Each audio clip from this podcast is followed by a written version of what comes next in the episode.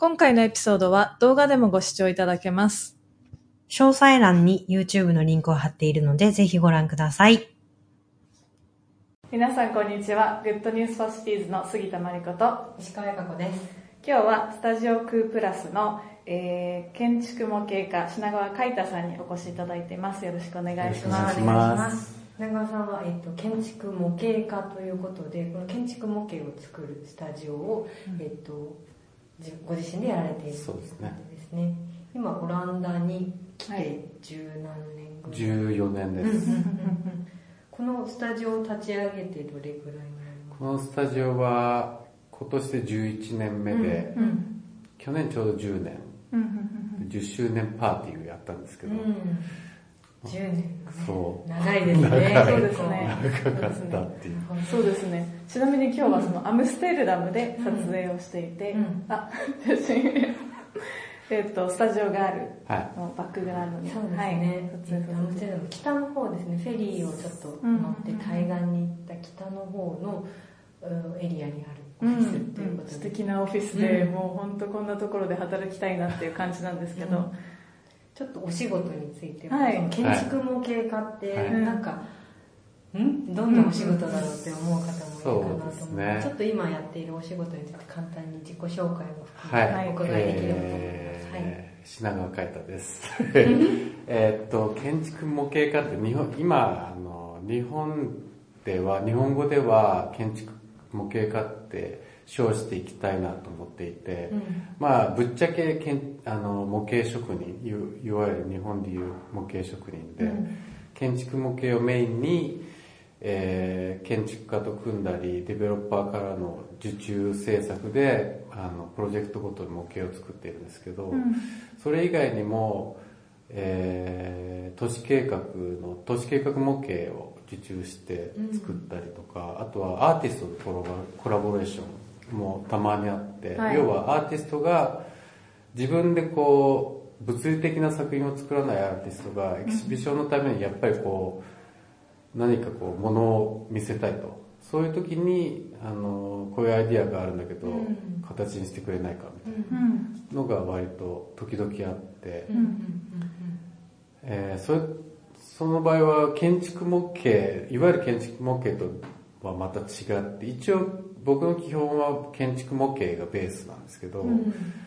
あの手で作るものだったら何でも作れるよっていうスタンスでいて、で特にそういうアーティストとのコラボレーションだとよりこっちからもこう提案しながらデザインをしていくっていうプロセスになっていくのですごいやりがいがあって面白い。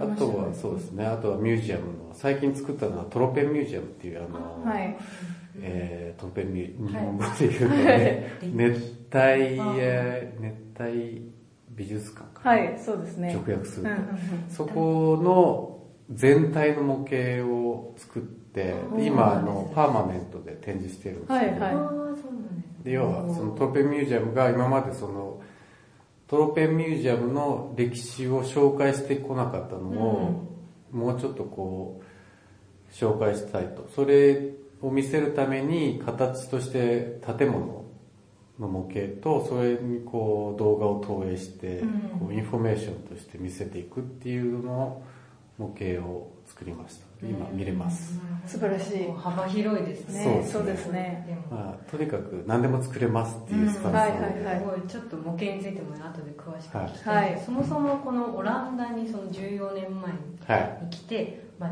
10年を超えてここでこうオフィスを構えることになったきっかけをちょっと聞いてみたいなとそうですね。きっかけがあの、まあ、長い話なんですけど、うんうん。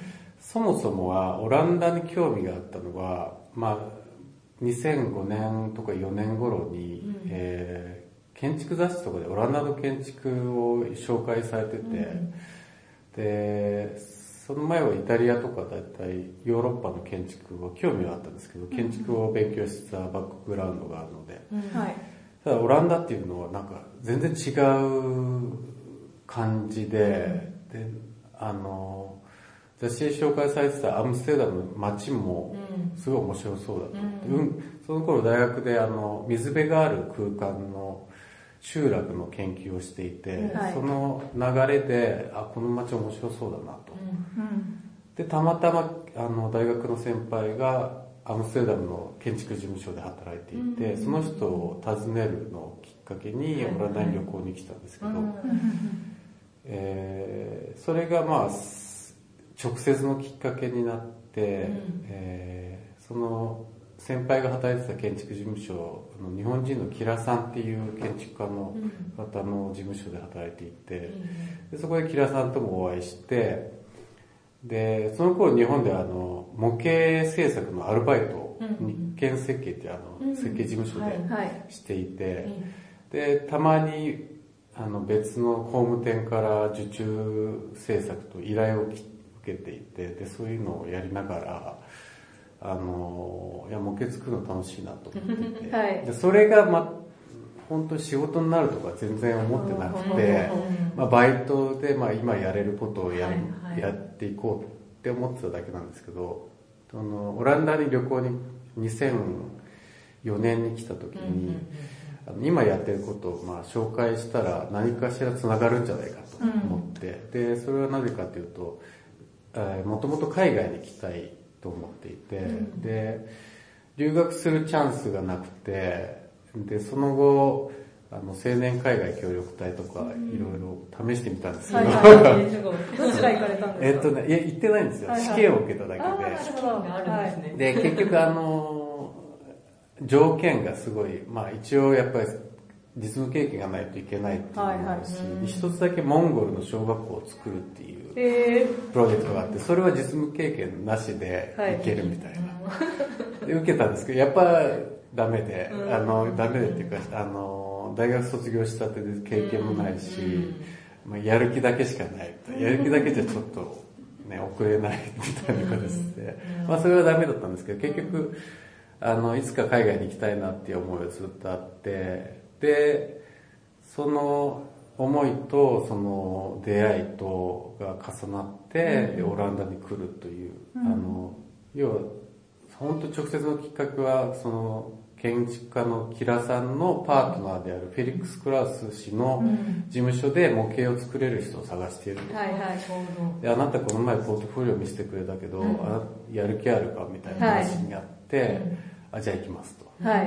どまあ、とりあえず行ってみます。ご縁ですね。そうですね。それ飛び込んだ飛び込んだんですね。実際に来られてから何かありましたか？そうです。まカルチャーショック。ずカルチャーショックよりも、コミュニケーションがやっぱりあの、英語が、一応大学まで英語勉強してたんですけど、実践的な英語っていうのは身についてないというか、やっぱこう、読み書きがね、できるんですけど、話すのが苦手で、日本語でも苦手だったのに、英語だともっと苦手みたいな。で、でもうまくいったのは、僕の場合は建築、あの模型を作って、それがコミュニケーションツールになるから、とにかく作って、いや、ここ見ろとか、この色でいいかっていうのをやれば、一応仕事にはなると。はい。そこでもう最初の1年間は、あの、やり過ごして、はいはい。で、結局、今でも同じなんですけど、こう、物を見て、じゃあ、これを見て、あいいか悪いか、それを見て、大元にディスカッションするっていう形は今でも変わってなくて、で、あとは、カルチャーショックというより、その、なんでしょうね、人、人間としての人との接し方が、はい。全然、全然違うというか、気になるあのー極端な話、例えば仲が良くなったらハグとかするじゃないですか。はいはい。まあ、日本人同士でもするとは思うんですけど、あんまりよっぽどしない。でもこっちの人は割と頻繁にするし、はい。キスもし合う。はい。ほっぺたにチュッチュッはいあれとかも、実はそういう方が好きだったっていう自分を再発見したというか、はいはいは日本にいた時はそれをなんかリミットをかけてたんじゃないかな。抑えてたんだなっていうのが逆に分かって、はいこっちに来て生活してこっちの人とあの交流している中で自分を、まあ再発見したというかですね、うんそんな感じですね。振る舞いも変わりますそうです。振る舞いも変わるし、ねキャラクターも多分そうですよね。変わったっていうか多分変わったんじゃなくて多分もう一回こう蓋閉めてたのがはい開け直したっていう感じですね、はい僕の場合。じゃあ結構開放して。実はオープンだった。心地よい感じ確かに。やりやすいすっていう。なるほど、はいいいですね。うんあの、今いる現在のスタジオについてもちょっとお伺いできればなと思うんですけど、はいすごい外から見るとこう倉庫みたいなそうですね。実はすごい。そうですなんだろうこう三角屋根のこれ元ななんだ。ここね元倉庫なんですよ、はいはいはい。で物流の倉庫で、はいそこここら辺の地域地区一帯がもともとストルクっていう大きい会社の,、うんうん。あの私有地というかあはいはいはい。会社のものでそれを少しずつこうあの賃貸として貸し出してるんですけど、うんうんうん。でここ900平米あって全部、うんはい。うん。ええ。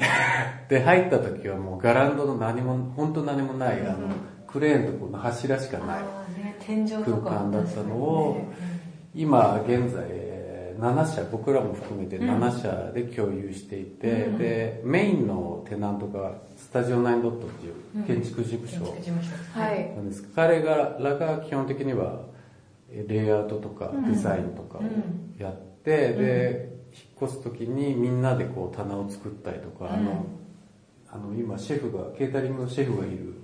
我々のランチを作ってるシェフがいるんですけどはい。そこのキッチンも我々自分で作ったりとうんか、あタイル張りとかも全部して。楽しねそう。で少しずつなんかこうアップグレードして。作り上げてるって感じです、なんか壁が一切ないうん。のいいなと思って、そう。超開放的ですけどでもね、良し悪しで、壁ないからこう、仕切りがないからすごいオープンでダイナミックなんですけど、はいその分、例えばプレゼンとかしたい時うんに貼れないと。うんポスターあそうかそうか。あ、なるほど、そういう。で、それがね、意外に、確かに。時々こう貼り出してね、確かに例えばデザインのプロセスでも、こう、あの、検討用のデザインをいっぱい貼ってっていうのは、やりづらい。なるほど。逆に確かに。このビデオでは見えないんですけど、裏側が全部こう vertical garden というか、あのグリーングリーンが壁に生えた。あれは本物です。うん。あの、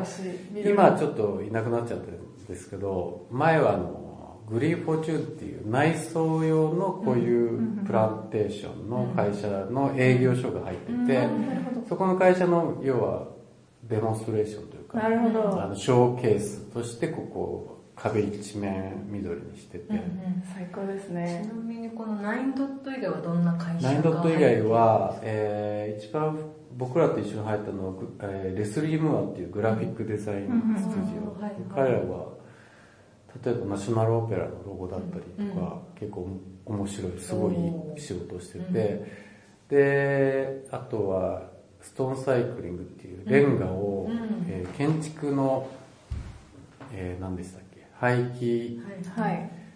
廃材はい。からを再利用というかアップサイクリングして、レンガを作っているところの営業所、うん。でサンプルがあの壁一面にあるんですけど、はい。はい。あとは我々模型制作のスタジオ、はい。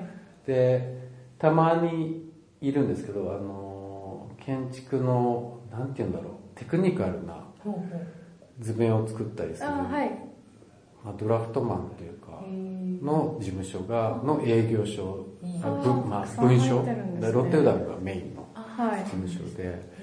で最近入ったのがあの上にいるんですけど、はい。えー建築メインの 3D ビジュアル例えばレンダーメージとかを作ってる、えー事務所が入っていて、はいで基本的に建築にまつわることだったら全部できると。最高ですすごね。い最強チーム。だからナインドットとは、まあ、仕事もよくするし彼らの依頼もよくあって、うん。でレスリー・ムーアのあのグラフィックデザインも、うん。プロジェクトごとに例えばアイデンティティとか、うん。あのグラフィックをやったりとかめちゃくちゃいいですね。していて、うん。で横のつながりがすごい強い、まあ、仲いいんですけど、うん逆にそうじゃないとやりにくいだろうなっていうのはそうですよね。確かに。なかなか建築事務所でさらにまた違う事務所が入ることは難しかったり。なるほどなるほど。なるほど。今のところうまくいってますね。最高ですね。楽楽しそう。そうそれこそ最近コロナで、はい。あの自宅で仕事をしている人もうん。ほとんどだと思いますし、うん。我々もそうなんですけどこの前ここのオフィスに初めて来させていただいた時に改めてあオフィスいいな、ね。こんなオフィス将来作ろうねって話をね。していました、そうん。これを理想にしようとか言いながら自転車をバックコピーして書いてた そうですねそんな感じですね。ちなみにはい。そのナインドットさんとか他のメンバーとお仕事をするときに、その模型建築建築模型家としてどういうふうにこう入ったりタッグを組んだり、役割ってどういう役割はですね、まあ、そもそも最初始めた頃は、うん。その前働いてた事務所の元同僚だったり友人から直接依頼うん。例えば彼らが違う事務所で働いて、うん。そこからの直接の依頼がうん多くて、はいはい。でそこからじわじわとこうネットワークが広がっていって、で彼らも同世代の彼らももう今や自分で事務所を開いてたり、うん。パートナービジネスパートナーだったり、うん。プロジェクトリーダーだったりで,、うん。で彼らがデベロッパーに紹介してでデベロッパーから直接依頼を受けるっていうのがだんだん増えてきていて、うんでナインドットも同じで、はい。初めは直接やっぱりク彼らが直接のクライアントで仕事をすることが多かったんですけど、はいはい。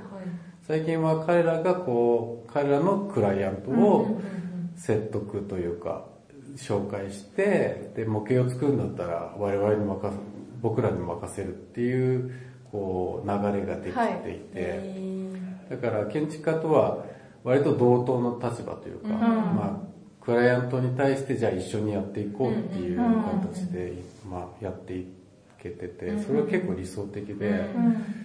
あの金銭面もそうなんですけど、うん。やっぱバジェットがあ限られているのと、うん。あと建築からから直接依頼受けるっていうことはうん。結局孫系になるあそうですので,、ね金銭的にはやっぱこう孫受けじゃなくてクライアントから直接っていう下請けの形が理想的なのと、あとやっぱりこう対等の立場であのプロジェクトに関われるので、プロジェクトの初めからじゃあ模型はどうするか、そもそも模型がいるかどうかみたいうん。な議論からこう参加して、でこう図面を「はいどうぞ」って渡されて作るんじゃなくて、こうこのプロジェクト何が大事で何を見せたいかっていうところからこう議論できるから、うん。あのやりがいはすごいあってうん。ただ作業だけじゃないという。か、はい。なるそこら辺があの建築構造家ってはい。いるじゃないですか、はい。職業として、はい。構造家ってはもちろんあのあのなんて言うんだろうな。なくてはならないうん。専門、あの分野というか知識で。うん。で僕がやってる仕事もなんかそれに近いなっていううん感じが気が最近していて、あのそれで今建築模型家って名乗ろうとうん思っていまして。面白い、えじゃあ結構こうデザインがまだ未定の時からこういうふうに化したら面白いんじゃないかこう行ったり来たりしながらそうですね。形そうですねう。んそうですね。面白いですね。うん。日本だったらあんまり見ないなと思思っていて、ええ。私たちも模型についてきちんと話をするの結構初めてで、えイメージとしてはもう深夜にみんなで泣きながら。なんか木を作ねる大量の木を作ったりカッティングしたりとかそういうイメージなんですけど、そうなんなんか全然違う世界だなって、新しい模型の世界が広がったなと思っていて、そのそうですねなんか模型いいなって思ったきっかけというか、うん。模型との出会いみたいな、あれば、そうですね。きっかけまあいいなというか、まあ、僕自身が建築を大学勉強してたのでやはりこう教育そのプロセスで模型を作るっていうのはもうマストっていうかみんな模型が作れて、で、まあ、日本は特に学生のバイトが模型制作のバイトが多いじゃないですか、でそれもあってああのあや自分得意なんだなって思ったのが一つと、その建築を勉強する前にあの札幌高専っていう学校が前あって今なくなっちゃったんですけど、はいそこの学校があの建築家の清家清さんが日本でバウハウスを作りたいっていう理想で作った学校だったんですけど、うん。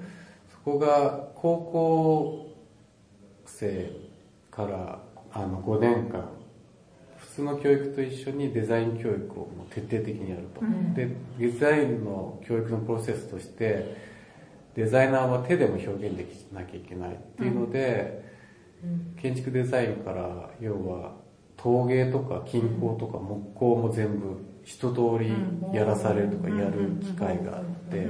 でそこでやっぱ自分でこう手で物を作るっていうのはもう芯になったというか、これを続けたいなっていう思いがずっとあったのと、うんはい。あとは建築デザインは好きなんだけど自分が設計者になりたいかっていうとどうかなっていうはい。疑問もあって、日本特に日本で。こっちで来てからはちょっと考えが変わったんですけど、はい。また。それはあの多分こっちの建築家のその社会との関わり方がちょっと日本の建築家とは違うというか、なのでそこでやっぱ好きな建築だったり都市と自分が手で物を作って表現するっていうのをこう組み合わせると模型になったみたいな、はいはい。け結果的に建築模型になったっていうはい。形ですかね、なるほど。それがまあきっかけというかなるほど。好きだったというか、うんはいはいはい。続けている理由というか、いいですね。素敵ですねはい。でちょっと今目の前に模型を実際に持ってきていただいたんですけど本当にいろんなね素材を使っていて、ん。どんな素材を使っているんですか、えーっとですね、うんうん。基本的には使えるものは何でも使える、うんうんうんうん。使うと。っていうのが一つで,、であとは自分自身があのもういろんな素材を使いたいしいろんなことをやってみたいので、であのここにあるのは例えばレジンのレジンっていうのは日本語でなんだろうレジン。ですね、レジンだったりこの金属のこれはえー、真鍮の鋳造をしたやつなんですけどすげえ結構重みが。本当だ。おーすごい。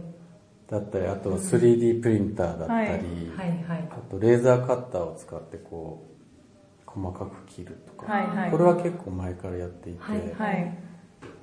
あと木だ木はじゃあどう表現するのかって いろんな材料をこうスポンジだったり、これも針金だったりそれも木ですね。これはアクリルはい。色がついたアクリルをレーザーで切って、はい。じゃあ重ねたら木になるんじゃないかか。わい。いうんとかこのマーブルアヒルちゃん。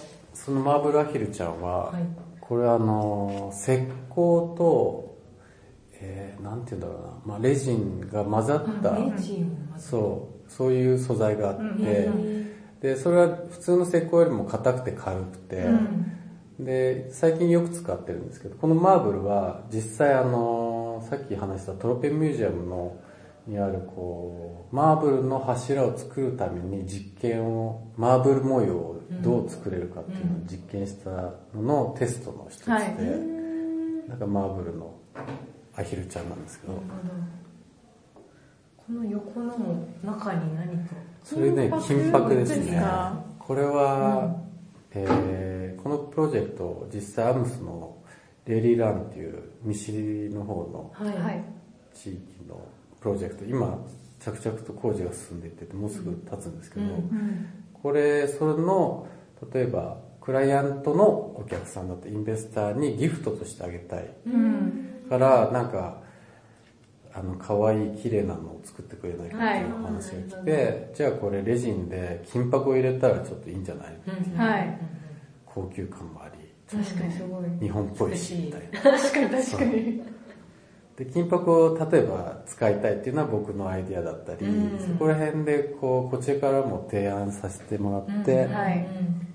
でこう一緒にこう練り上げていくっていうプロセスが,、大体多くて、なるほど。楽しいですね、はい。実験的で。実験的ですね。頭の体操。確かにいろんなインスピレーション。僕が僕自身がやっぱあの建築模型の職人って呼べないなと思ったのが、うん。こう同じものをうん100個とか何百個とか作るのがうん。苦手というか、うん多分飽きちゃう、うんうんでできるかもしれないんですけどうん。技術的に、ただそれをやりたいかどうかって言われた時にあやりたくないなと思って、でそれよりも一個一個なんか違う材料を使ったりこうやり方だったりをうん。こう実験的にやっていくっていう方が性に合っていて、はい。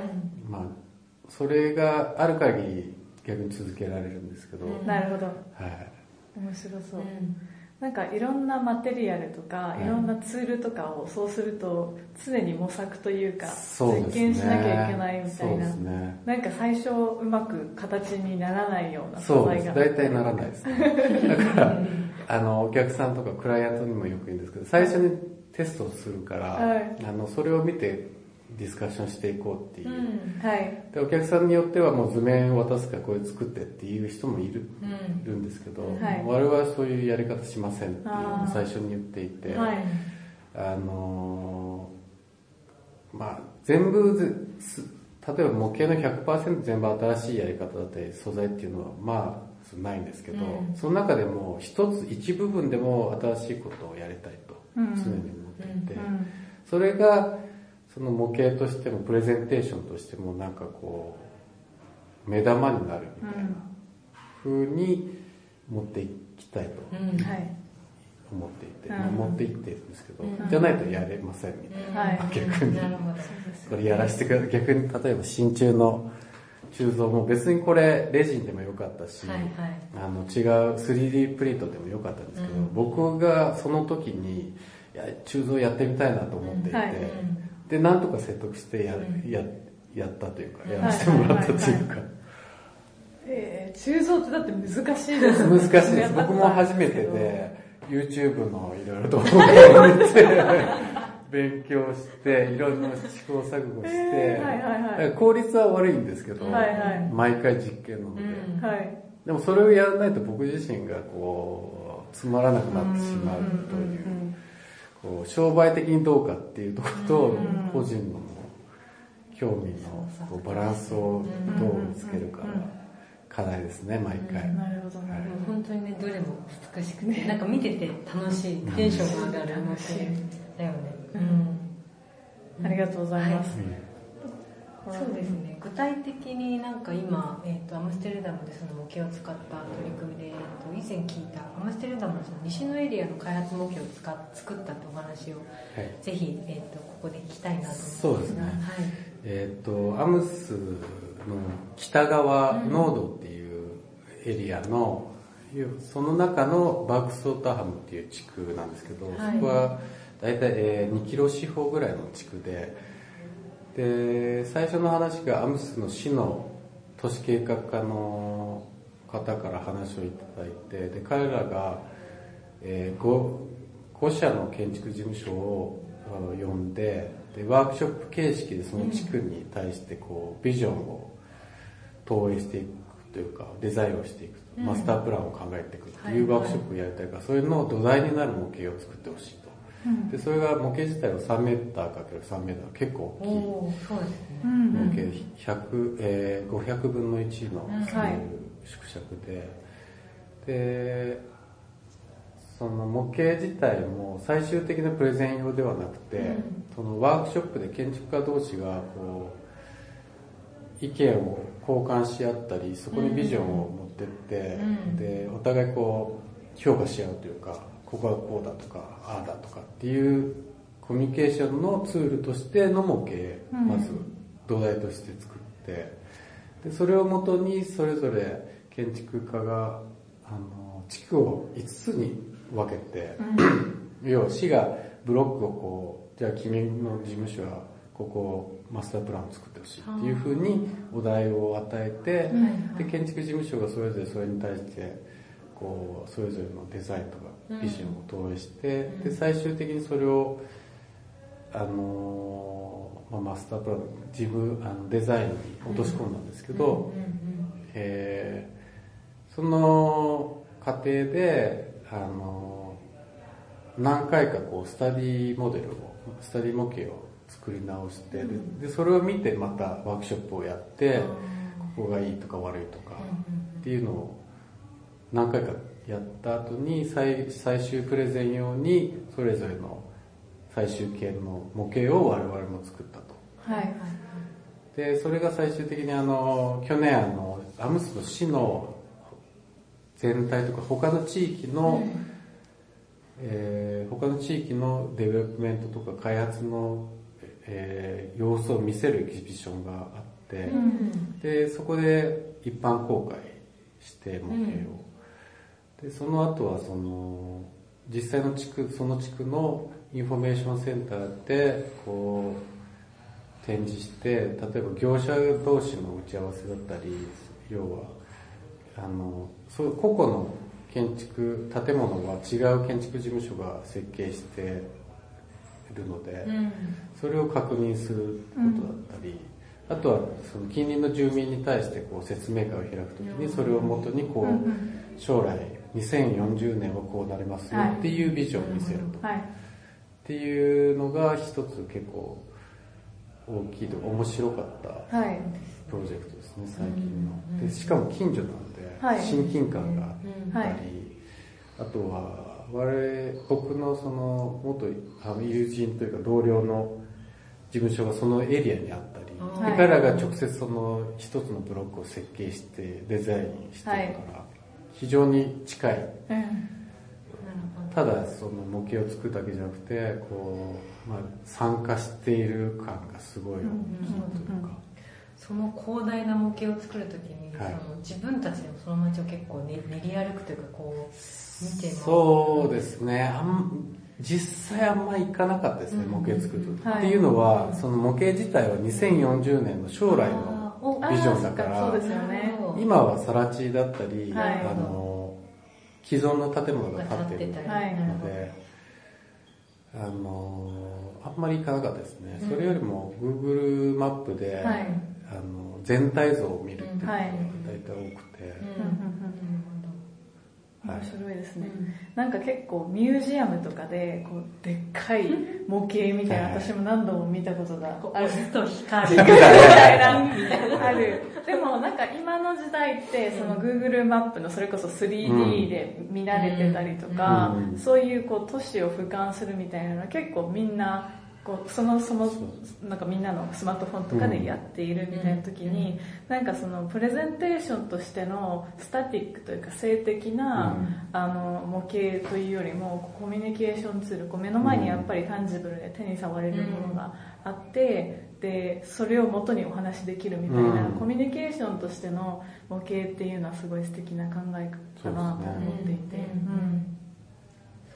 今はねもうここういうのでできてしまったそうり VR する中で。VR とか AR 技術もあるし、そうですそうですよね。でよく聞かれるのがそういう VR, VR とか AR とか、うん。あるいは 3D プリンターが今うん。どんどん発展していって、はい。もう多分みんな使えると、うん。はいその中で実際こう我々が作っているような建築模型はどうなると思うっていう質問よくうん。されるんですよね、はいやっぱり、あのクラシックだし、うん。はいはい。結局手で作んなきゃいけうんない、でも結局あの僕が思うにその本と同じで、うん。うんあの電子書籍で読めるじゃないですか、はいタブレットはい。はいはいみんな。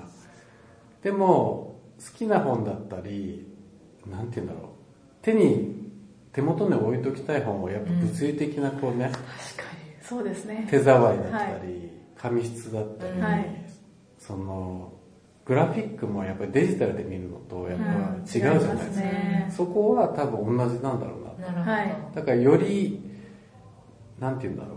全部のプロジェクトで模型が必要じゃなくて、うん。これを見せたいからとか、うん。あの特にこう手に取ってほしいからっていう需要が逆にもっとうん。増えるんじゃないかと思っていて。だから VR と AR と併用でこう、はい一緒にやっていくっていうのが多分これからかなとは思ってるんですけど、なるほど。はい、切り離せはしないと思うんですよね、デジタルの。そうですね、やり方は。なるほど。なくなっていくというよりもその形が変わっていくというかね。よりもっと厳選されるっていううんうん確かに。本に関してもそれはすごい実感、まさにおっしゃられた通りで、う。んなんか結局こうパッて見ても見ないうん。全く手に触れない本とかたくさんうん。あったなと思って、そういうものはもう電子でもいいかそう。なでも逆にこれは絶対に欲しいみたいなのって、何度も見返あそうしたい、ね、そうそうそう、うん。持っていたい、うん。机に上に置いておきたいみたいなやつ結構あるなと思って、なんか自分との物語で作りそうやすいかもしれだね物語だね、うん。うんうんそうですね。うんはい。じゃあそろそろこコンクルージョン的な まあコンクル。ージョンまあ でも今その、まあ、模型の未来みたいなところで、うん。まあ、なくならずに形を変えてみたいなところで、う。ん結構やっぱ私たちは建築バックグラウンドでは都市がバックグラウンドなので、うん。その都市の、まあ、例えばこう市民とのコミュニケーションツールのあり方だったりとか、これからあり得るこう都市の未来みたいなのをみんなで考えるためのコミュニケーションツールとしての模型っていうのはすごい可能性を感じるなと思っていま。そうですすね、そう意外にとか実際多分そんな新しい真新しいやり方だったり手法じゃないとは思うんですけど、こう逆にデジタルでできるからこそ逆にこう手に持てるみんなでこう模型を大きい模型を囲んでうん。顔を突き合わせて話し合うっていうのがよりこう価値が出てくるというか、はい。それをやれることはもっと付加なんていうんだろう付加価値がついてきて、うんうん逆に当たり前じゃなくなるんじゃないかと思っていて、うそこそれこそビジネスチャンスだなとかはい。思ったりして、うん。はい。えーであとはやっぱこう手に触れたいっていうのはなくならないのと、うん。あのーさっきのノードのバークスオーターハムのプロジェクトもそうなんですけど、はい。やっぱこう目の前にこうものがあってこうやって手にこう取ったりできると、うん。インスピレーションが湧きやすいし話が早い、これここがこうしたいとか四角じゃなくて丸にしたいとかっていうのをデジタルでもできるけど、どうしてもやっぱタイムラグがあるというかそのコミそのデバイスに頼りがち、ん。頼らないといけないっていうのは、そこであの差を生んじゃうんじゃないかと思っていて、うん。もちろんあの目の見えない人だったりそのハンディキャップを持ってる人が全部みんながこう模型を手にできるわけじゃないとは思うんですけど、でもこう、まあ、話が早いっていうのが一つ大きいかなと思っていて、情報の速度速いかもしれない。そうだね。やっぱ行ってみた方が早いでしょっていうのと同じで、うん。手に取った方が早いですよねっていうのはなくならないっていて、そうですね。はいうん。これからもアムステルダムをはい。ベースにそうですやられるね感じですね。そうですね。その初めの話でアムスの都市自体に興味があったのと住んでみたいなってやっぱ思っていたので、うんそれの気持ちとその同世代の建築家と組んで一緒に街を作っていくっていう、うん。はいこうなんか戦友みたいな同志みたいはい。なのに今うまくはまり込めてるからはい。楽しいなと、うん。やりがいがあるとは思ってますね。ムーステルダムもこれから変わりっていくんでしょうか、そうですね。もうだって開発が10僕14年前に来たんですけども、うん。この14年でガラッと変わっちゃった感があって、要はその住宅事情でこうアムス市が住宅をいっぱい建ててると、うん。とにかく。だからそのだからといってセンターだ中心街は変わらない変えれないんですけど、ん。世界遺産だし。う周りのアムスのちょっと近郊だったりここ,、はいはい。このエリアもそうなんですけどどんどん変わってこの23年でガラッと変わっちゃうかん、ら景色が変わりそうですね、はい。うん。なんでそこにも多分この皆さんの力が生きてくると思うので、そうですね。はい。ね、楽しみです、うん、楽しみですね。お忙しい中、はいありがとうございまし今日もありがとうございまた。したありがとうございますありがとうございます。